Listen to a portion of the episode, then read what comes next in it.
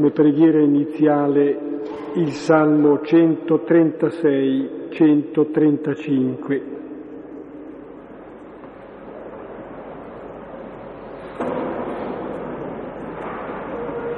Questa che è chiamata la grande litania di ringraziamento è il salmo chiamato il grande Hallel e veniva pregato dopo la celebrazione del banchetto pasquale. Si intona quindi molto bene al brano che contempleremo ancora stasera. Ecco, abbiamo pregato questo salmo, il grande Hallel, che dice il perché di tutto, il perché della creazione, perché è eterna la sua misericordia, il perché della storia, di ogni avvenimento, perché è eterna la sua misericordia. Ed è un salmo che parte dalle origini del mondo, passa attraverso la storia e arriva al momento presente e cerca il perché di tutte le cose.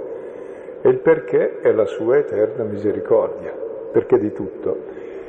E questo salmo è cantato nella Pasqua ebraica, dove c'è l'esperienza della misericordia, che tutto è misericordia di Dio, e nei Vangeli viene cantato, si nota nei tre sinottici, quando è finita l'ultima cena e Gesù ha dato il suo corpo e celebrato la sua Pasqua, immediatamente prima di predire il rinnegamento di Pietro si canta questo salmo, Hallel, che dice il perché. Ed è ciò che manca da capire a Pietro, la misericordia del Signore nei suoi confronti. Abbiamo visto l'anno, sco- eh, l'anno scorso, la volta scorsa, eh, che Pietro ha rinnegato il Signore e come sia importante questo rinnegamento che Pietro ha fatto. Proprio perché ha rinnegato il Signore può capire una cosa fondamentale, che cercheremo di capire. Se Pietro per caso avesse mantenuto il suo proposito che aveva espresso poco tempo prima, che aveva detto io sono disposto a dare la vita per te, se Pietro avesse dato la vita per il Signore, si sarebbe salvato?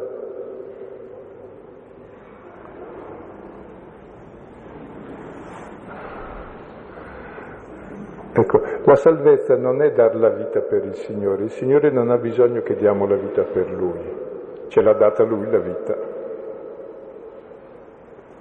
La salvezza è che Lui dà la vita per noi e ci ama gratuitamente.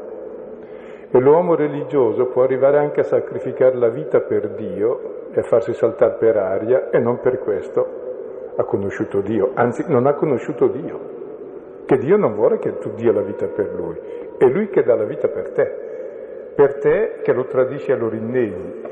E allora cosa scopri? Scopri chi è Dio, è misericordia eterna, non può non amarti. E proprio perché lo rinneghi o lo tradisci, capisci che il suo amore è gratuito, perché se per caso Pietro non avesse rinnegato, avrebbe potuto pensare, beh, eh, il Signore mi accetta perché sono bravino, ma se sbaglio chissà cosa capita. Invece se sbaglio cosa capita? Che Cristo è morto per i peccatori dei quali io sono il primo. Proprio sbagliando capisce di essere come gli altri e capisce allora cos'è la fede. La fede non è che io sono fedele a Dio, perché se non sono fedele è finita per me. La fede che consiste nel fatto che credo che Dio mi è fedele la mia fede è che lui mi è fedele, anche se lo rinnego, se lo tradisco, se sbaglio, se sono suo nemico, dà la vita per me. Allora capisco che nulla mi può separare dall'amore di Dio, ma non dall'amore che io ho per Dio, basta nulla per separarmi da questo, la minima cosa, ma dall'amore che Dio ha per me nulla mi separa nella morte, nell'altezza, nell'inferno, nella vita, nel peccato, nel male, nel bene, nulla. mi separa dall'amore che Dio ha per me in Cristo Gesù. E la fede è conoscere questo, l'amore assoluto gratuito del Signore per me. E questo vuol dire uscire dalla religione servile, per dare la vita per Dio e avere la gioia di ricevere la vita di Dio, di sentirsi liberi, figli di Dio. E c'è la grossa conversione, che è la più difficile da compiere e che per molti cristiani non avviene mai, ma in punto di morte avverrà pure per tutti, anche per noi preti religiosi, la grossa conversione di Paolo. Paolo era perfettissimo nell'osservanza della legge, che è parola di Dio, zelante, più bravo di tutti, e poi ha capito un'altra cosa, ha capito l'amore di Cristo che sorpassa ogni conoscenza, ha scoperto chi è Dio. E allora quello che per lui era il sommo della sua religiosità dice questo, niente, anzi usa una parola molto più significativa di niente. Tutto ciò che è l'apice della religiosità perfetta lo dice in greco merda. Siccome lo dice lui lo possiamo dire anche noi. tutto l'apice della perfezione, perché ho scoperto l'amore che Dio ha per me. Questo è il battesimo, per cui nel brano di questa sera entriamo nell'esperienza di Pietro che si battezza nella sua realtà di uomo come tutti, che ha abbandonato Dio e Dio non lo abbandona. E per questo Pietro poi confermerà nella fede i suoi fratelli, perché ha scoperto che cos'è la fede e che lui mi è fedele. Io l'ho rinnegato, ma lui non mi rinnega. Allora rileggiamo il testo. Sì, voglio confermare proprio ancora che è vero, mi riferisco ancora al Salmo, che il tessuto tutto della creazione, ma il tessuto soprattutto della storia, quella grande, quella piccola, quella grande dico e quella anche personale, individuale, eh, è un tessuto fatto di, eh, ma della nostra piccolezza, delle nostre mancanze, del nostro limite, anche del nostro peccato. Però è anche e soprattutto dell'amore e della fedeltà del Signore. Quello che è detto l'amore del Signore viene detto fedeltà, eh, viene detto con diversi termini, ma è la sostanza stessa di Dio. Il brano dunque capitolo diciottesimo, riprendiamo, rileggiamo dal versetto dodicesimo.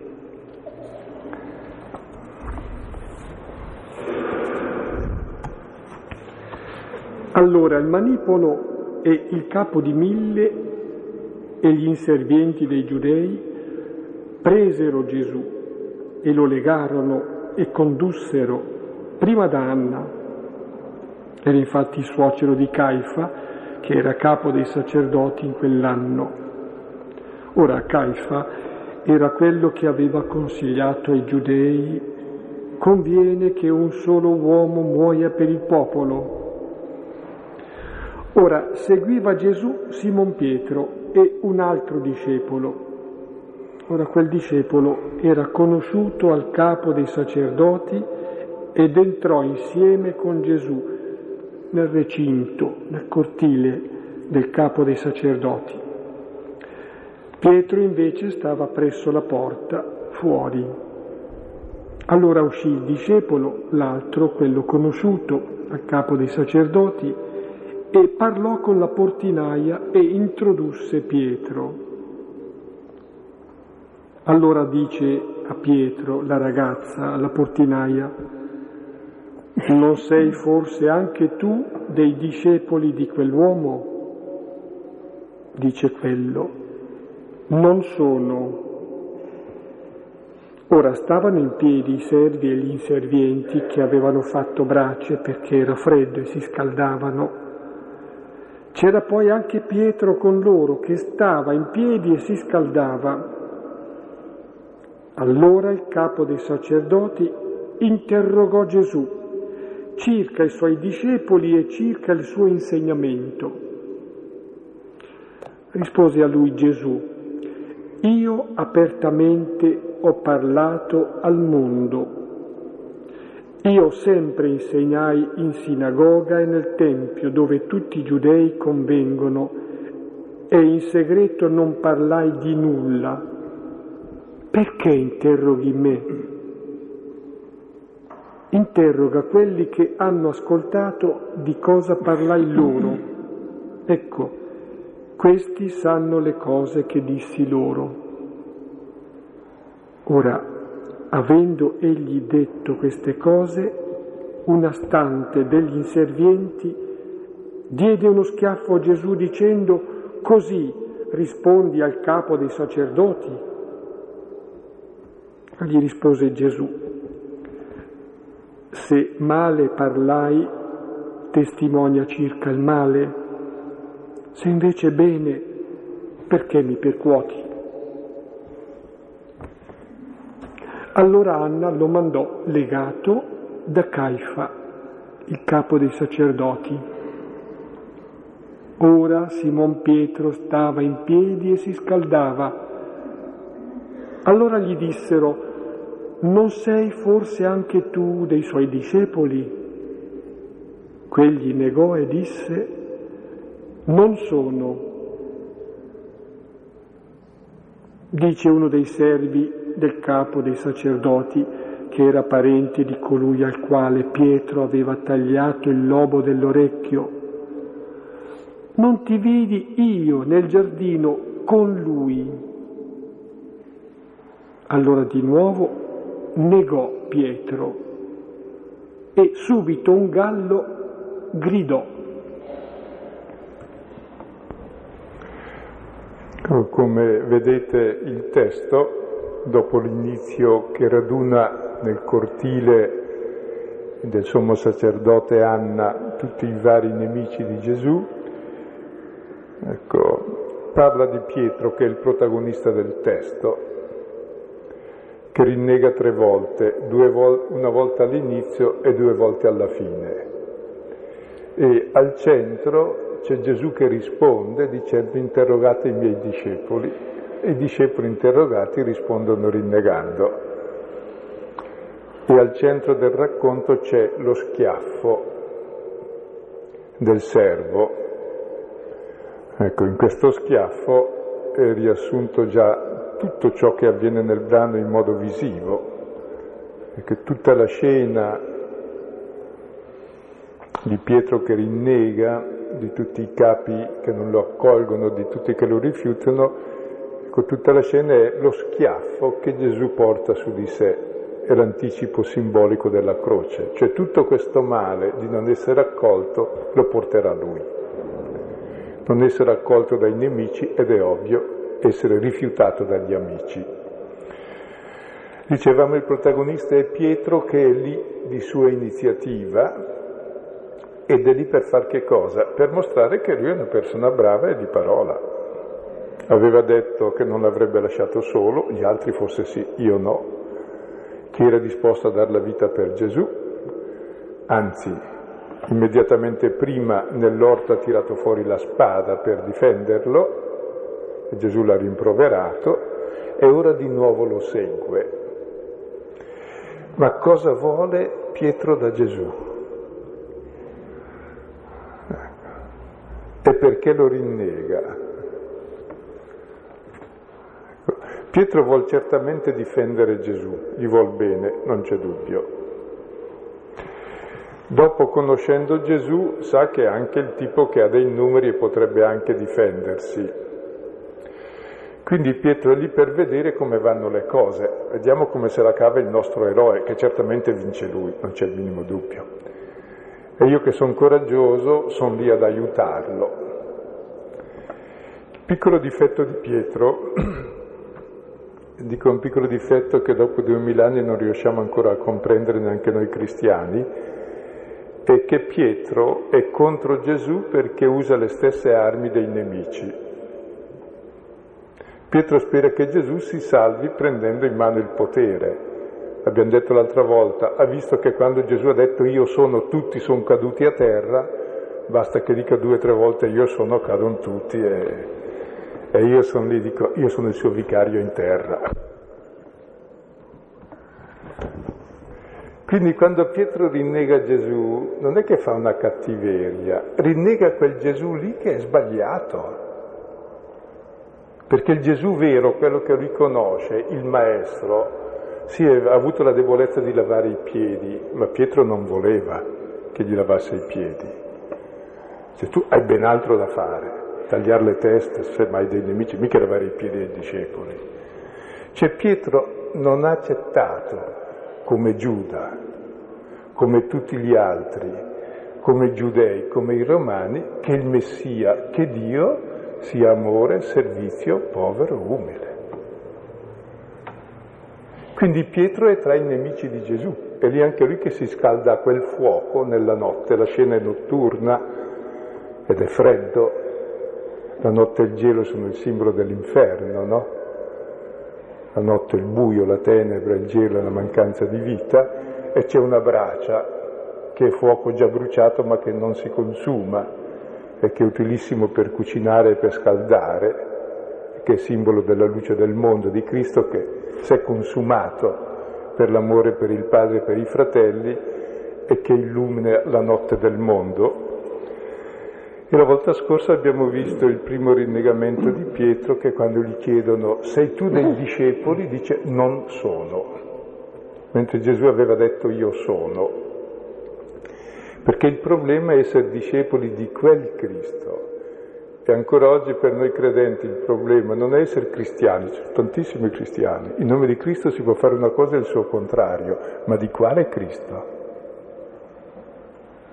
Di quello che pensava Pietro e che poi rinnega, perché non è così. Di quello che pensiamo noi, il Cristo che è la proiezione di tutti i nostri deliri di potere, di mondanità, che realizza sommamente tutto il male che abbiamo dentro e sarebbe il sommo male. Di quel Cristo lo annunciamo e lo pratichiamo abbondantemente e gli diciamo sempre ascoltaci Signore. Per fortuna non ci ascolta. Ecco, e lui si rivela come il Cristo Salvatore perché? Perché segue la linea contraria a quella che è la linea della perdizione, che è quella appunto dell'egoismo. E questa sera riprendiamo allora dal versetto 19, dove è interrogato Gesù. Sì, premettiamo però ancora la lettura del diciottesimo, che dà il quadro. Stavano in piedi i servi e gli inservienti che avevano fatto brace perché era freddo e si scaldavano. C'era poi anche Pietro con loro che stava in piedi e si scaldava.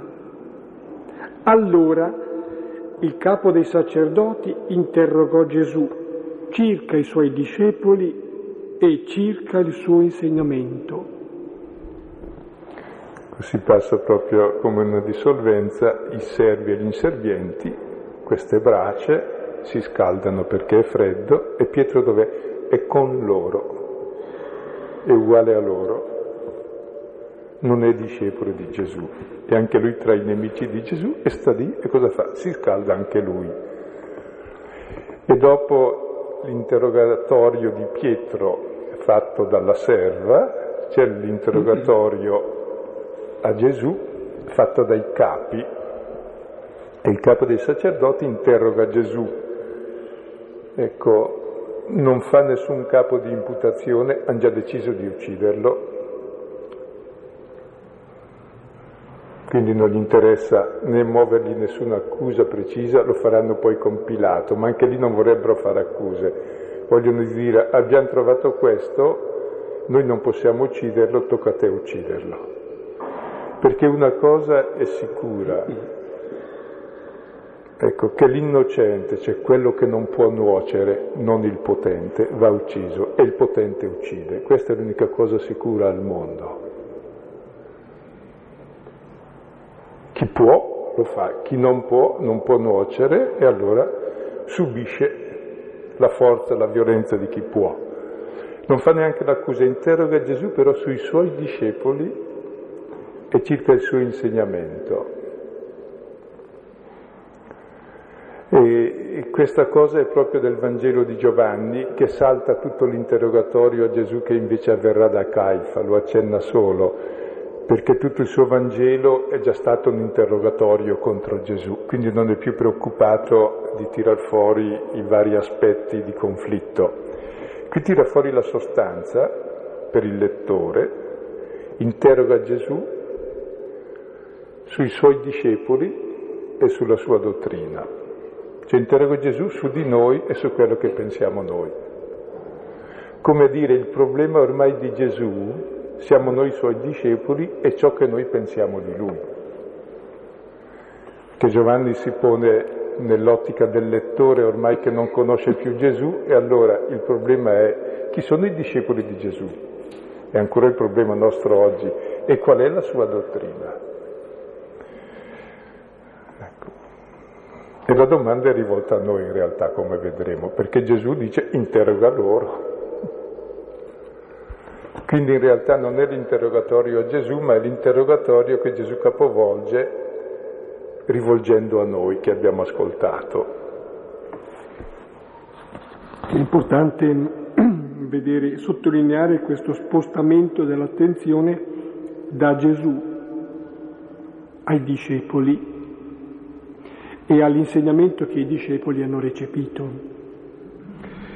Rispose a lui Gesù, io apertamente ho parlato al mondo, io sempre insegnai in sinagoga e nel Tempio dove tutti i giudei convengono e in segreto non parlai di nulla. Ecco, qui Gesù fa una sintesi di tutta la sua vita ed è l'ultima volta che parla di sé in questo modo, e dice io apertamente ho parlato. La prima caratteristica dell'insegnamento di Gesù è che non è un insegnamento segreto, strano, difficile, esoterico, per iniziati, fatto in cifre. È un parlare franco e aperto, cioè ha nulla da nascondere, tutti i veri maestri hanno qualche trucco da nascondere, importantissimo, perché così c'è il fascino dell'ignoto che non c'è. E soprattutto il nascondimento serve a coprire le menzogne che ci sono. Gesù non è un guru di questo tipo, non ha nulla da nascondere e non ha nessun trucco particolare. Il suo parlare è un comunicare se stesso, un mettersi nelle mani degli altri, cosa che possiamo fare tutti perché parlare vuol dire questo. E usa la parola ho parlato, è connesso con la parola parola, e che Giovanni usa la parola parlare solo per indicare la rivelazione. Lui è il rivelatore, cioè che mentre parla davvero manifesta chi è. Mentre noi la chiacchiera è esattamente il contrario del rivelare, serve per nascondere. Gran parte delle nostre parole cosa servono? Per imbrogliare, per dare un'immagine di noi che non risponde a realtà o un'immagine della realtà che è falsa ma che ci è utilissima. Cioè c'è tutta l'arte ormai e, e tutti i mass media servono a questo. No? L'anima del mercato, l'anima del mondo è questo, l'apparire, che è la massima realtà che ci sia. Ecco, Gesù invece nel parlare comunica se stesso. E sono degli esegeti che dicono chi è Gesù, come si può definirlo? Ecco, è il rivelatore, ma di che cosa? Niente, è il rivelatore. Rivelatore nel senso che davvero la sua parola è rivelazione di che cosa? Di ciò che lui è. Come dovrebbe essere ogni parola. E per questo è Dio, perché dice ciò che è ed è ciò che dice. E tenete presente che il parlare così vuol dire comunicare, vuol dire dare se stessi, vuol dire esporsi. Il parlare così vuol dire che si ama l'altro e ci si mette nelle sue mani. Dopo l'altro può accettare o rifiutare. Ecco, Dio è questa parola che si rivela a noi così com'è, nel suo amore, si mette nelle nostre mani, sta a noi accettarla o rifiutarla. E questa parola poi si riduce semplicemente in un'unica parola che Gesù chiama il suo comando, quello dell'amore. L'amore del figlio, cioè l'amore ricevuto dal padre, e l'amore del figlio che risponde a questo amore amando i fratelli. Questa è la parola che lui ha rivelato con la sua vita e l'ha rivelata al mondo, a tutti, perché è la parola che salva il mondo questa. E lui si considera come distinto dal mondo, difatti è il figlio che è il principio di tutto e che è venuto a salvare il mondo con la testimonianza di questa parola. E poi continua, io ho sempre insegnato in sinagoga e nel Tempio. E se notate nel Vangelo di Giovanni, dopo il capitolo secondo, ad eccezione del capitolo quarto, la Samaritana, dove la questione del Tempio, dove si adora, si svolge tutto nel Tempio, più o meno, tranne il capitolo sesto che è nella sinagoga di Cafarnao. Quindi Gesù ha insegnato nel luogo della sinagoga che, dove c'è la parola, e lì ha parlato della parola che si fa vita, si fa carne, e poi nel Tempio che è il luogo della presenza. E tutte le volte che si trovava al Tempio cercavano di farlo fuori, perché appunto è la presenza che va eliminata. Lì dice convengono tutti i giudei e in segreto non parlai di nulla, quindi tutti sanno ormai quel che io ho detto, compreso tu Anna, compreso Caifa. E allora?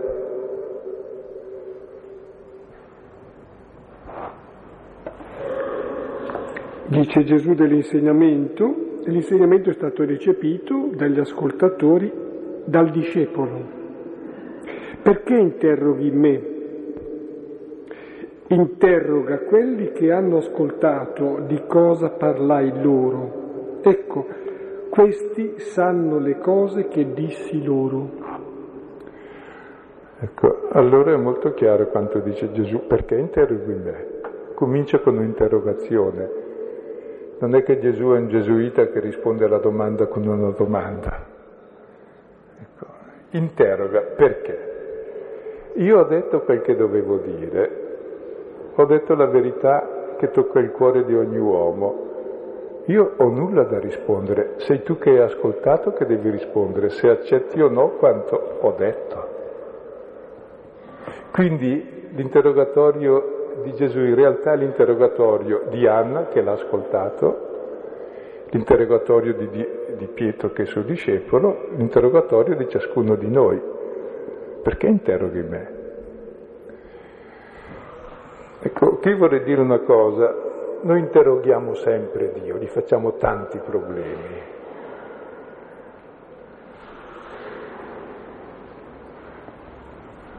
Anche i professori interrogano gli alunni.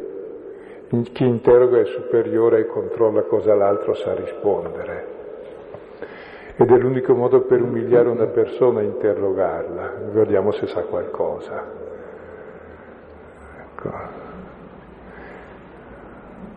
In realtà una relazione è vera quando mi lascio interrogare, allora comincio a imparare qualcosa io. Da controllore del sapere sono uno che impara. Quindi imparo quando comincio a lasciarmi interrogare da ciò che ascolto. Non è che mettendo in questione l'altro capisco chi è l'altro, è lasciandomi mettere in questione dall'altro che capisco chi è l'altro. Ogni capire è un patire, dicevano gli antichi, cioè lasciarsi mettere in questione. E allora ecco che Gesù capovolge e dice perché mi interrogano? Siete voi interrogati, quelli che hanno ascoltato. E chi ha ascoltato? Anna che è lì davanti, i soldati che sono lì davanti, i servi che sono lì davanti, Pietro e anche noi. Cioè questa parola che lui ha rivelato di amore e di verità, mi lascio interrogare da questa parola. Sono io che mi giudico secondo questa parola. Se rispondo a questa parola sono responsabile. capace di rispondere all'amore con l'amore. Se non rispondo, come vedremo dopo, si dà uno schiaffo, è la risposta del potente che non capisce nulla, stronca la vita, stronca la verità, perché? Perché lui ha il potere. E quindi è potere di morte, che non si lascia mettere in questione. Perché il potere ha sempre ragione, come i matti, no? Con la differenza che può nuocere, mentre i matti più che tanto no. È importante che il potere sappia rispondere a cosa? Alla verità che capisce, all'amore, all'umanità, alla solidarietà. Altrimenti una devastazione, una criminalità organizzata. Quando non si risponde alla verità che ti interpella. E Gesù allora dice, sanno le cose che disse loro, le sanno? È vero che l'ignoranza scusa tutti, ma ci rende come bestie. Il sapere ci rende uomini, liberi e responsabili, e, Ge- e Gesù è venuto a risvegliare la nostra libertà e responsabilità e a mettere in questione il nostro potere che controlla la verità e la impedisce e fa trionfare la menzogna dicendo che è vera. Quindi come vedete Gesù dice interroga loro, e Pietro è già stato interrogato, però in questi loro ci siamo noi e in questi loro c'è chiunque ha ascoltato, anche i capi che sono lì. E di fatti hanno ascoltato molto bene. Ora, avendo egli detto queste cose, una stante degli inservienti diede uno schiaffo a Gesù dicendo, così rispondi al capo dei sacerdoti? Ecco, c'è lì un inserviente che sta lì in piedi, è un servo, sono le guardie del Tempio armate, è un servo anche lui della violenza, e la sua qualifica è essere servo del potente, e quei servi dei potenti sono anche più fetenti dei potenti perché non possono neanche permettersi il lusso di un'eccezione, se no perdono il posto. Più arroganti, più beceri, anzi le cose becere devi farle fare dai servi. E cosa fa? Fa dall'unica risposta che il potere è capace di dare alla ragione. non avendo nessuna ragione da opporre, usa la forza, invece che la forza della ragione, la ragione della forza. E l'unica risposta che il potere ha davanti alla verità è la violenza, perché o si mette in questione e diventa servizio, e diventa solidarietà, umanità, comprensione, mediazione, o diventa, svela, si toglie ogni maschera, diventa violenza pura, fatta dai servi ovviamente.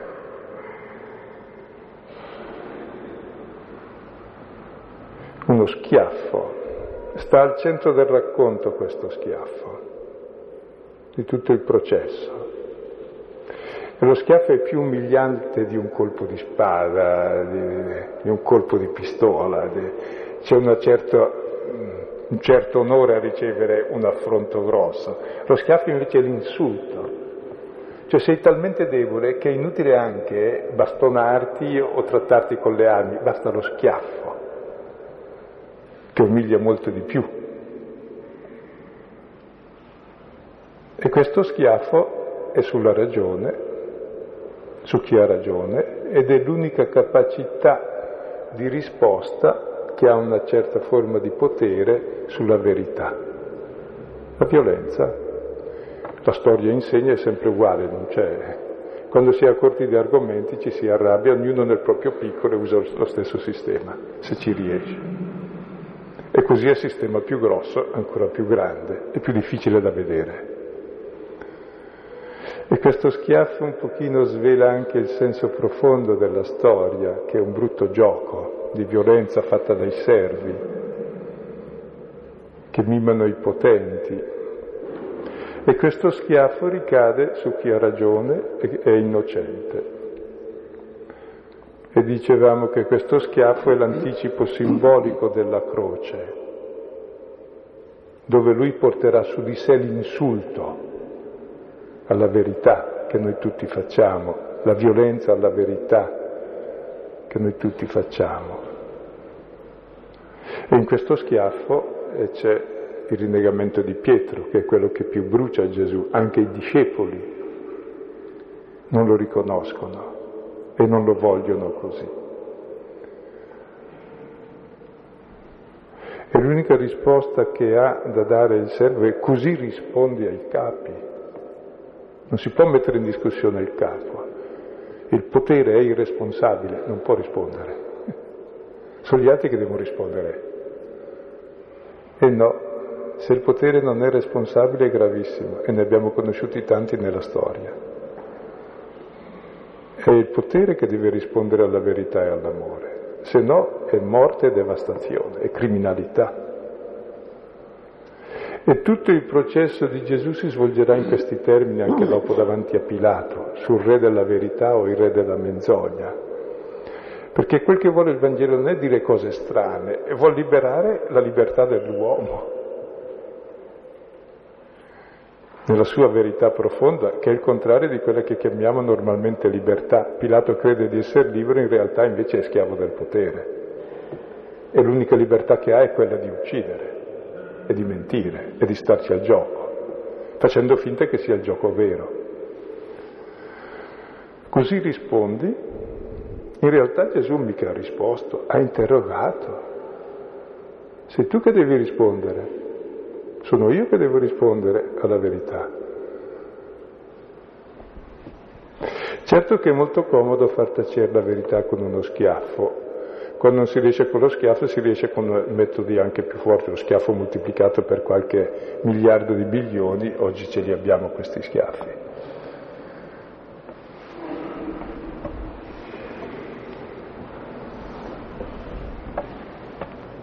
E come risponderà Gesù a questo schiaffo?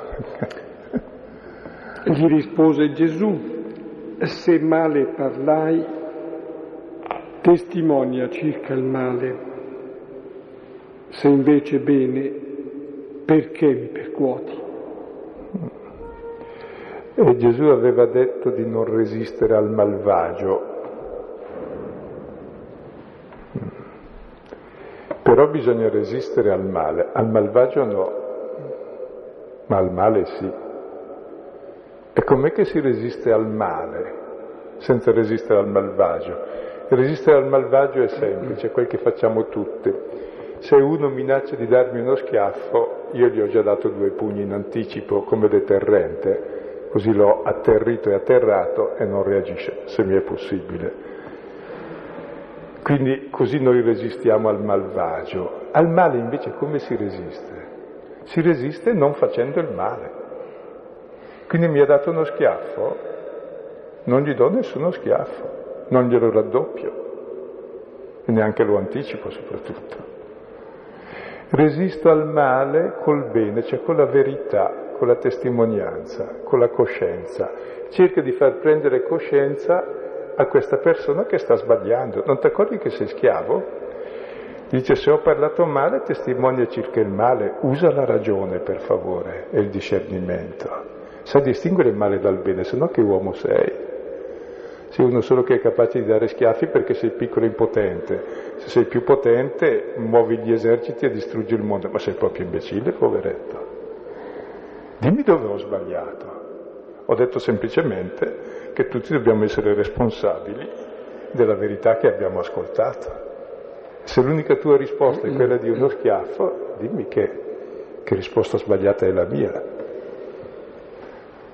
Quindi è bello questo modo di agire di Gesù, che esorta a usare la ragione, è l'unico modo per uscire dall'inganno della violenza, che non conosce ragione, non vuole usare la ragione. L'unica ragione è la forza, e invece no, c'è la forza della ragione, l'uomo è fatto per la verità e va risvegliato nel cuore di ognuno questa verità. E la forza che ha avuto Gesù di resistere al male non facendo il male ha cambiato la storia effettivamente. E chi capisce che al male si resiste non facendolo e conservandosi nella verità per quanto ci è possibile e nella presa di coscienza personale e collettiva, e quello ha capito qualcosa dell'uomo e della storia. Gli altri distruggono l'uomo e la storia.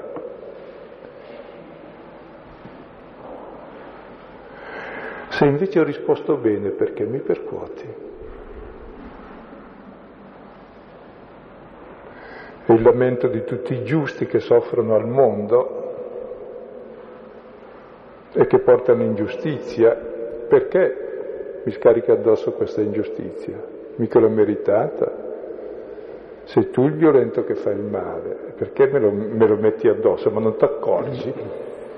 È il lamento di tutti i giusti del mondo che portano l'ingiustizia e chi la fa non si accorge.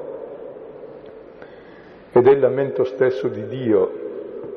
Si cantano il venerdì santo queste lamentazioni prese da Michea, sì. che male ti ho fatto perché tu faccia così. Si può citare Michea al capitolo sesto, dice appunto questo lamento di Dio, popolo mio, che cosa ti ho fatto, in che cosa ti ho stancato, rispondimi.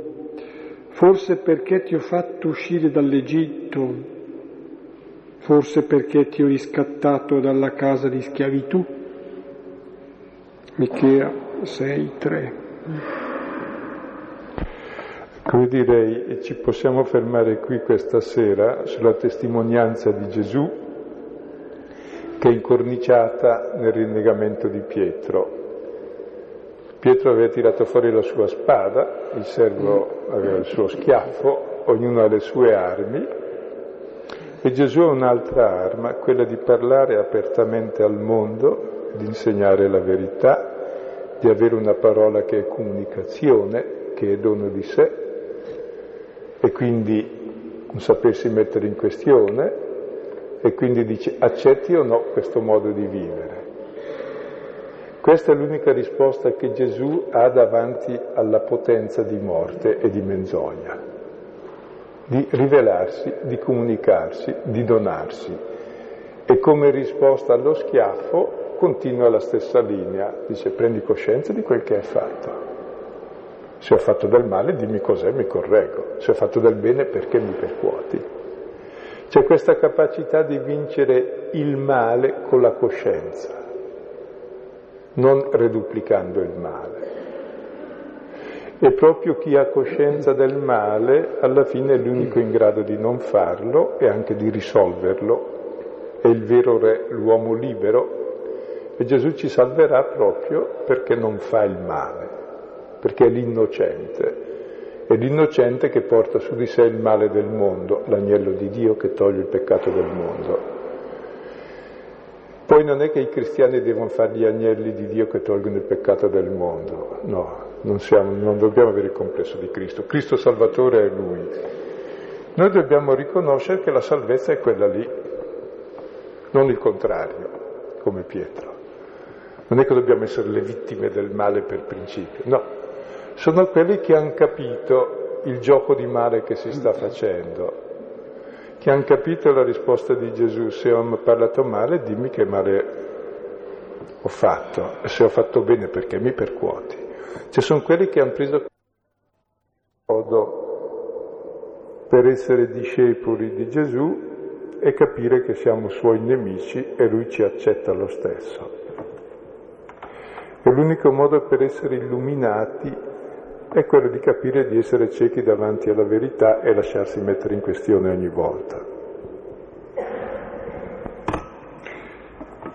Solo qualche indicazione per testi di approfondimento.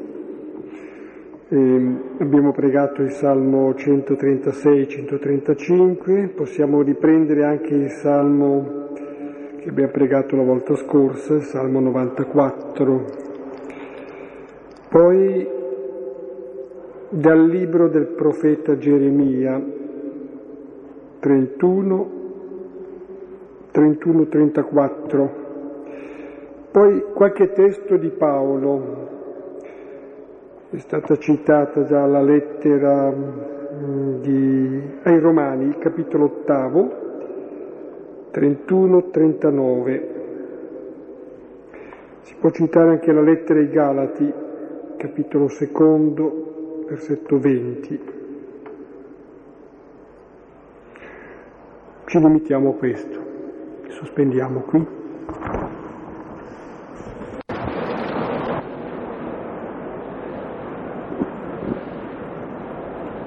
Sì, chiedevo un attimino una riflessione in questo senso. Eh, discorso appunto che il Signore dà la vita a noi. Allora mi viene in mente la parola di San Paolo eh, quando dice più o meno partecipo alle sofferenze di Cristo e completo in me ciò che manca ai patimenti di Cristo. E dietro qua eh, tutto il um, grande mistero della missionarietà, dei missionari che donano la vita. Se puoi darmi una riflessione per favore. Sì, questo testo di, di Colossesi 2,24 eh, vuol dire qualcosa, ma è un po' più in là. E la prima cosa da capire è che Cristo è morto per me peccatore e che Lui mi è fedele mentre io gli sono infedele.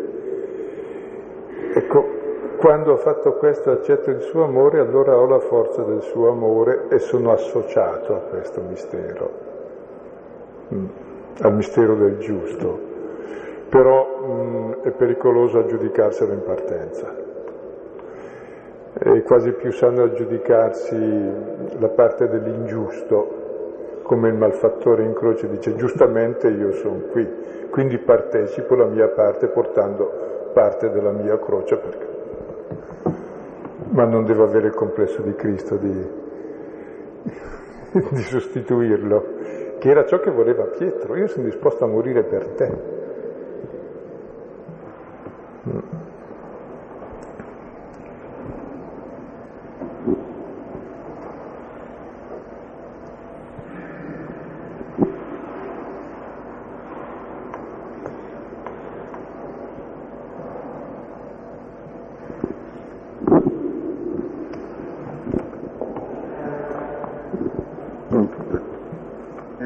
dire una cosa, giustamente rilevato che Gesù, eh, difendendosi, annuncia il fatto che egli ha sempre detto la verità, senza nasconderla a nessuno.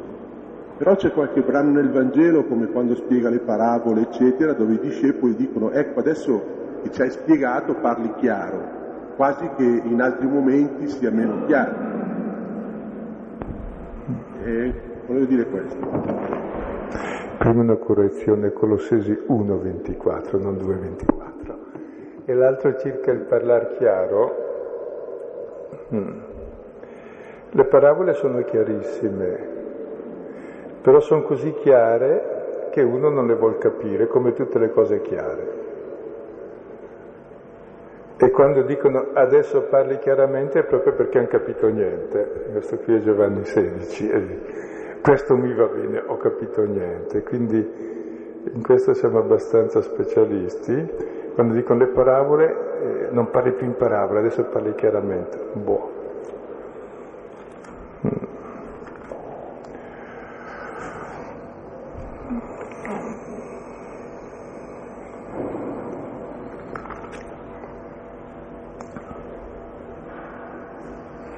Quando gli dicono adesso parli chiaramente e crediamo, Gesù dice adesso credete, verrà l'ora già venuta in cui vi disperderete e mi lascerete solo. E proprio quando gli dicono adesso parli chiaramente non fai più uso di parabole. Giovanni 16, 29. È buffo, no? Adesso che parli chiaramente, dico, abbiamo capito tutto, hanno capito niente. Quando parlava in parabole che sono semplicissime, evidenti, non capivano, perché noi davanti alla verità non la comprendiamo, perché non collima con le nostre opinioni. Quando crediamo che collimi con le nostre opinioni è semplicemente perché non abbiamo capito.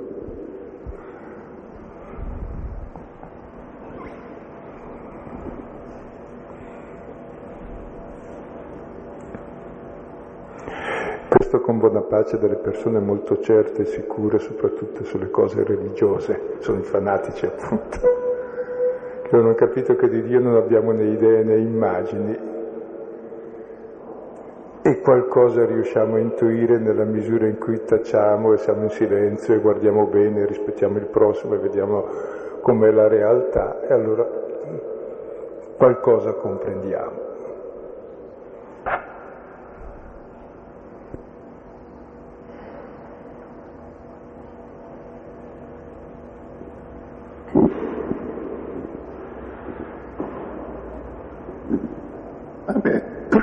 A me ha sempre fatto impressione il parallelo fra diciamo, il mondo cristiano, lo schiaffo dato a Gesù, e la favola del lupo dell'agnello, dove però la differenza è che l'agnello non reagisce facendo il bene al male, si limita a lasciarsi mangiare. Ma viceversa c'è un aspetto abbastanza importante. Secondo me uno dei motivi che ci richiama questo schiaffo è che nel momento in cui noi vediamo sminuita o, o contraddetta la figura di chi riteniamo il capo, e questo vale anche... Scusa, più lentamente perché non percepisco le parole. Dicevo, quando noi vediamo sminuita la figura di colui che riteniamo il capo, qualche cosa, ci sentiamo offesi personalmente, ci sentiamo sminuiti anche noi, no? Anche qualche volta quando qualcuno critica le nostre idee religiose o critica il cristianesimo, in fondo ci viene da odiarci. E questo in fondo forse è quello che non dovremmo fare. Ecco, sono sincero, non ho potuto percepire molto quello che hai detto perché erano molte idee ricche e veloci. E potrei dire adesso, adesso ho capito tutto. Anche.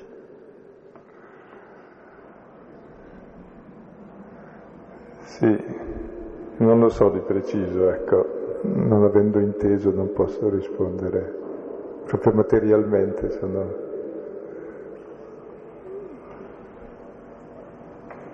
Ma, eh, dicevo, la... Sì, e con due parole sintetiche e chiare, eh, magari sì. sì eh, dicevo, viene in mente, a me viene, è sempre venuto in mente il parallelo fra sì. lo schiaffo dato a Gesù e la, la favola del lupo e dell'agnello, no? Ho capito. Con ecco, una grossa differenza però, sì. che è quella che mentre Gesù cerca di rispondere al male col bene, nel, diciamo, nella favola pagana questa fase non c'è. C'è il primo pezzo, ma poi non c'è il resto. Ho capito. E... La, sì, sì, nella favola cristiana il resto c'è. Sì che l'agnello finisce arrosto. Lo spiego meglio sulla, sul palo c'è già la brace pronta, quindi è la stessa giustamente di quanto diceva lei, sì, grazie del suggerimento. Che poi eh, le favole hanno una sapienza antica e dicono la verità più profonde, no? La favola del lupo e dell'agnello antica come il mondo ed è molto evangelica. Ed è la stessa, è proprio Gesù sarà l'agnello.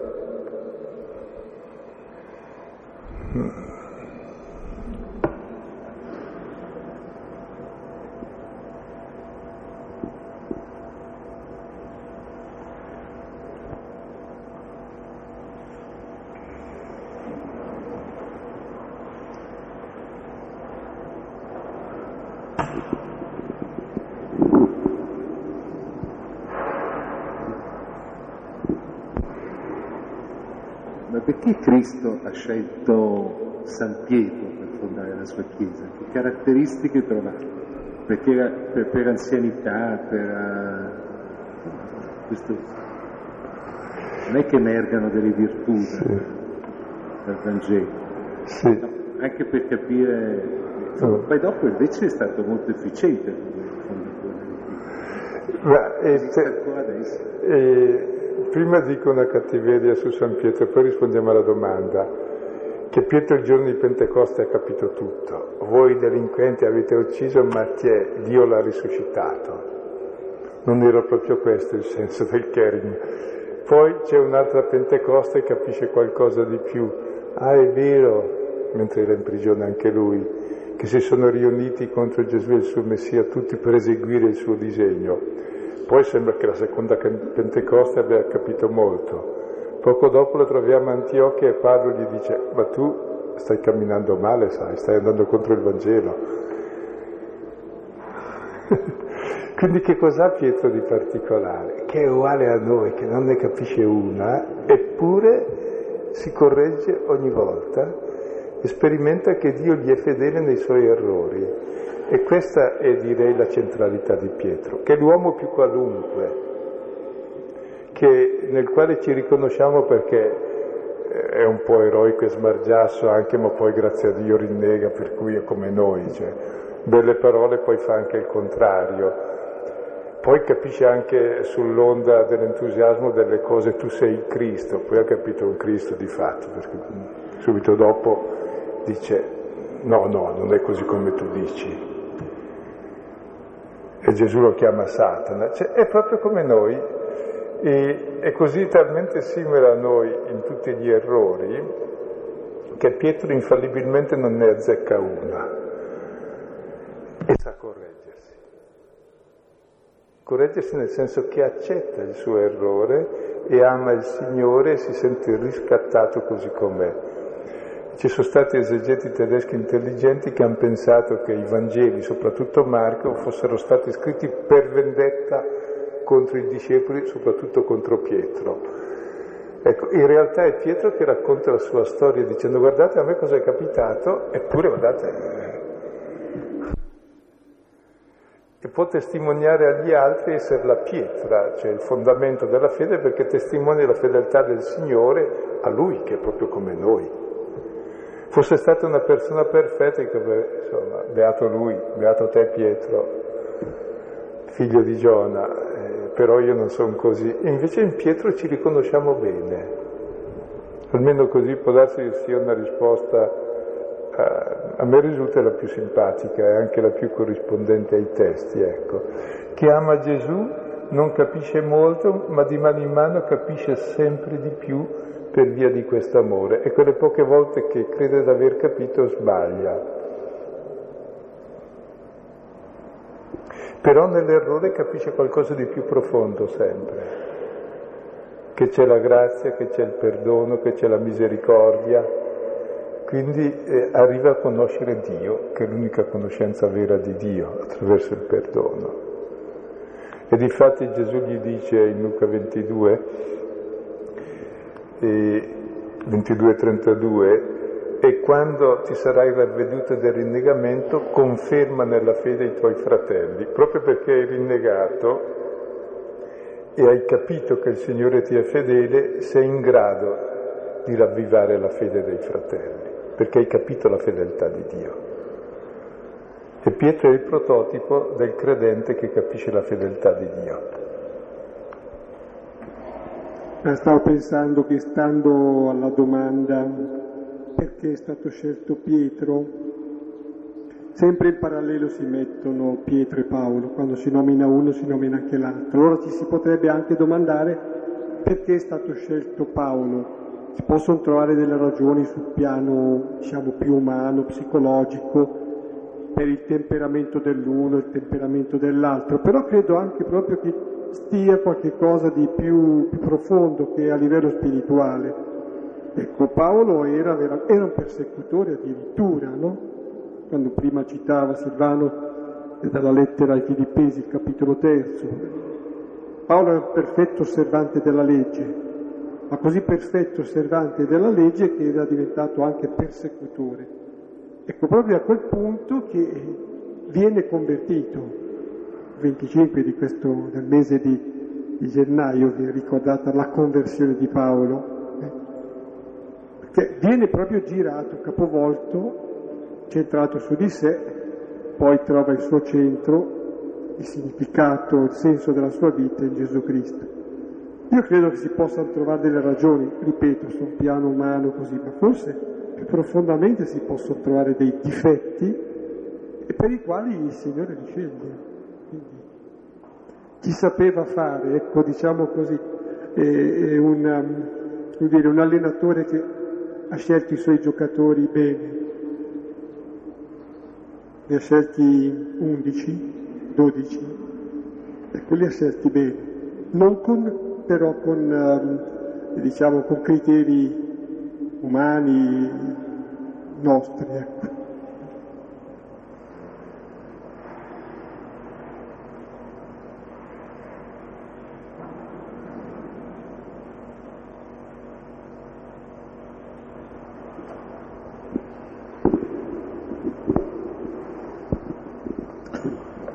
Essere cristiani, ma di, di quale Cristo? Mi interroga molto questa cosa qua perché sto pensando all'unità dei cristiani,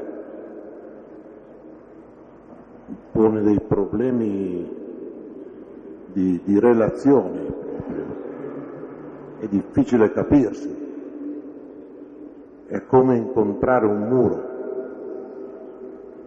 che non, non, permette di vedere, non permette di, di, di, guardarsi, di guardarsi in volto. È un'esperienza che mi capita tutti i giorni. Di quale Cristo eh, parlo io? Di quale Cristo parli tu?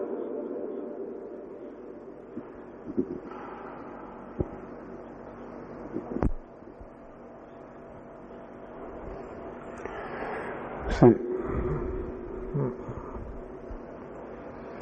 E circa l'unità dei cristiani, probabilmente oltre di quale Cristo parli, c'è anche il fatto che non si accetta la diversità perché ognuno vorrebbe essere tutto. E questo è un delirio siamo quel che siamo, l'altro grazie a Dio è diverso e magari pensa il contrario di me e ha ragione anche lui, o ha le sue ragioni. Cioè noi pensiamo sempre alla verità come qualcosa che abbiamo in tasca, con cui ci identifichiamo, la verità con la propria certezza e il proprio fanatismo. La verità è molto grande, è infinita come Dio, ognuno di noi ha un riflesso e la vera verità è accettare la verità dell'altro c'è la comunione. E questo da capire. E Cristo ha capito questo, è il figlio che accetta i fratelli in tutte le loro diversità. E per questo ci è rivelato Dio. Che cos'è? Quale Cristo? Ecco, il Cristo povero e umile che accetta tutti. È chiaro che è un problema anche quotidiano questo, non solo di comunione tra le chiese, ma anche di comunione tra le persone, dove i limiti dell'altro evidenziano anche i nostri.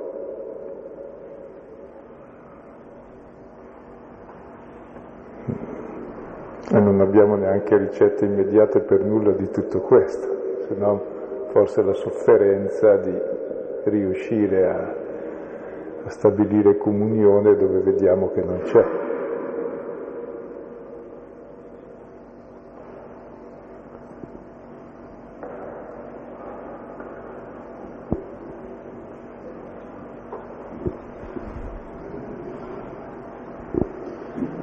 La parola chiara di stasera è quella del complesso di Cristo per me. Ecco, una volta liberati da, da questo, ci dovrebbe venire il complesso di uomo, che è il nostro ambito. Questo sarebbe auspicabile, ma con questa chiarezza, insomma, è, non è stata una parola chiara, insomma, stasera questo.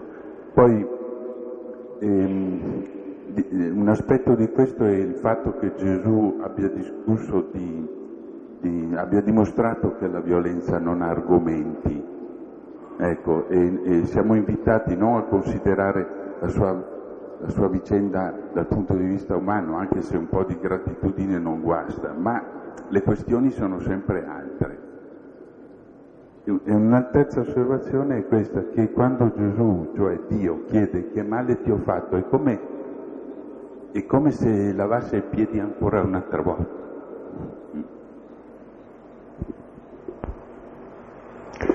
Mi piacciono queste osservazioni e poi sulla prima, eh, credo è molto sintetica, E Pietro aveva il complesso di Cristo, voleva morire per Cristo, poi il complesso dell'uomo, sono un povero Cristo come tutti che rinnega. E allora la sua giusta dimensione e diventerà Pietro. Che la vera conversione è accettare e riconoscere ciò che siamo.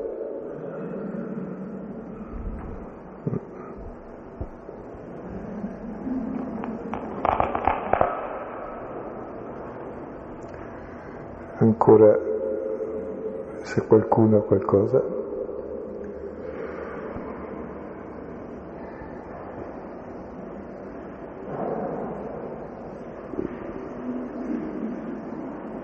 Pensavo al, allo schiaffo di Gesù, no? E la sua reazione che è quella di perdono e, e di uno sguardo che invita l'altro a, a prendere coscienza, no? consapevolezza che forse non è quella la strada. E pensavo che eh, questa di Gesù è l'unica strada che vince. E se ognuno di noi incomincia un pochino a, a decidersi, eh, crollano poi tutte le, le ideologie, le, le religioni, cioè il perdono e il desiderare il bene dell'altro, cioè aiutare l'altro a diventare libero. E l'uomo è, è fatto per, per, il bene, per la bellezza, per, per la danza e non per uccidersi. E vedo anche tutti quei milioni di persone che sono così così come Gesù, no? che sono violentate, umiliate. E ancora di più hai detto così bene appunto quello schiaffo, no? proprio di schifo quasi, cioè non c'è neanche gusto a, a, a usare la spada con te, ti, ti, ti, ti disprezzo al punto che ti schiaffeggia. Non so, sembra facile, ma forse non lo è tanto, ma non è neanche impossibile, perché se Gesù che è Dio ha aperto la strada, andremo per forza tutti dietro.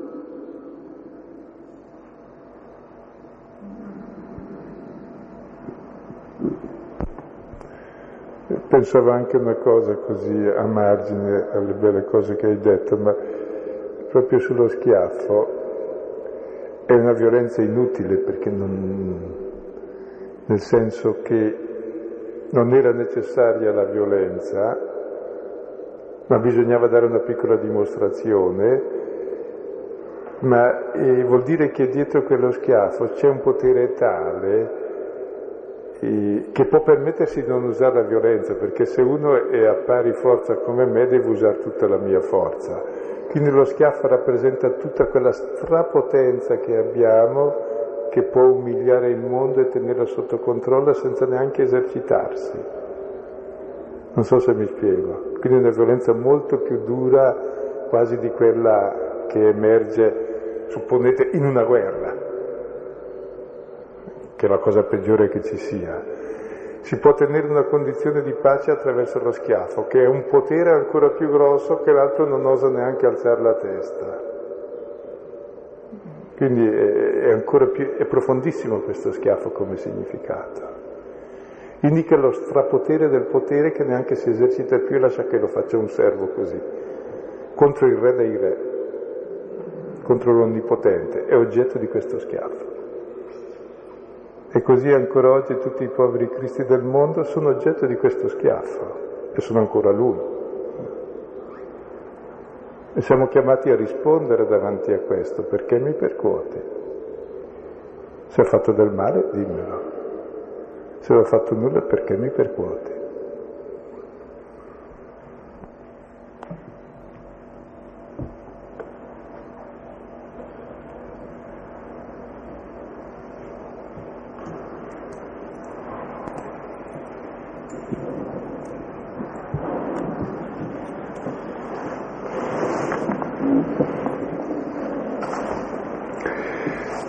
Possiamo pregare a conclusione eh, chiedendo al Signore che scopriamo nella diversità, non nell'opposizione, nella divisione, ma nella diversità scopriamo la radice profonda, unica che è Dio, che è Gesù Cristo.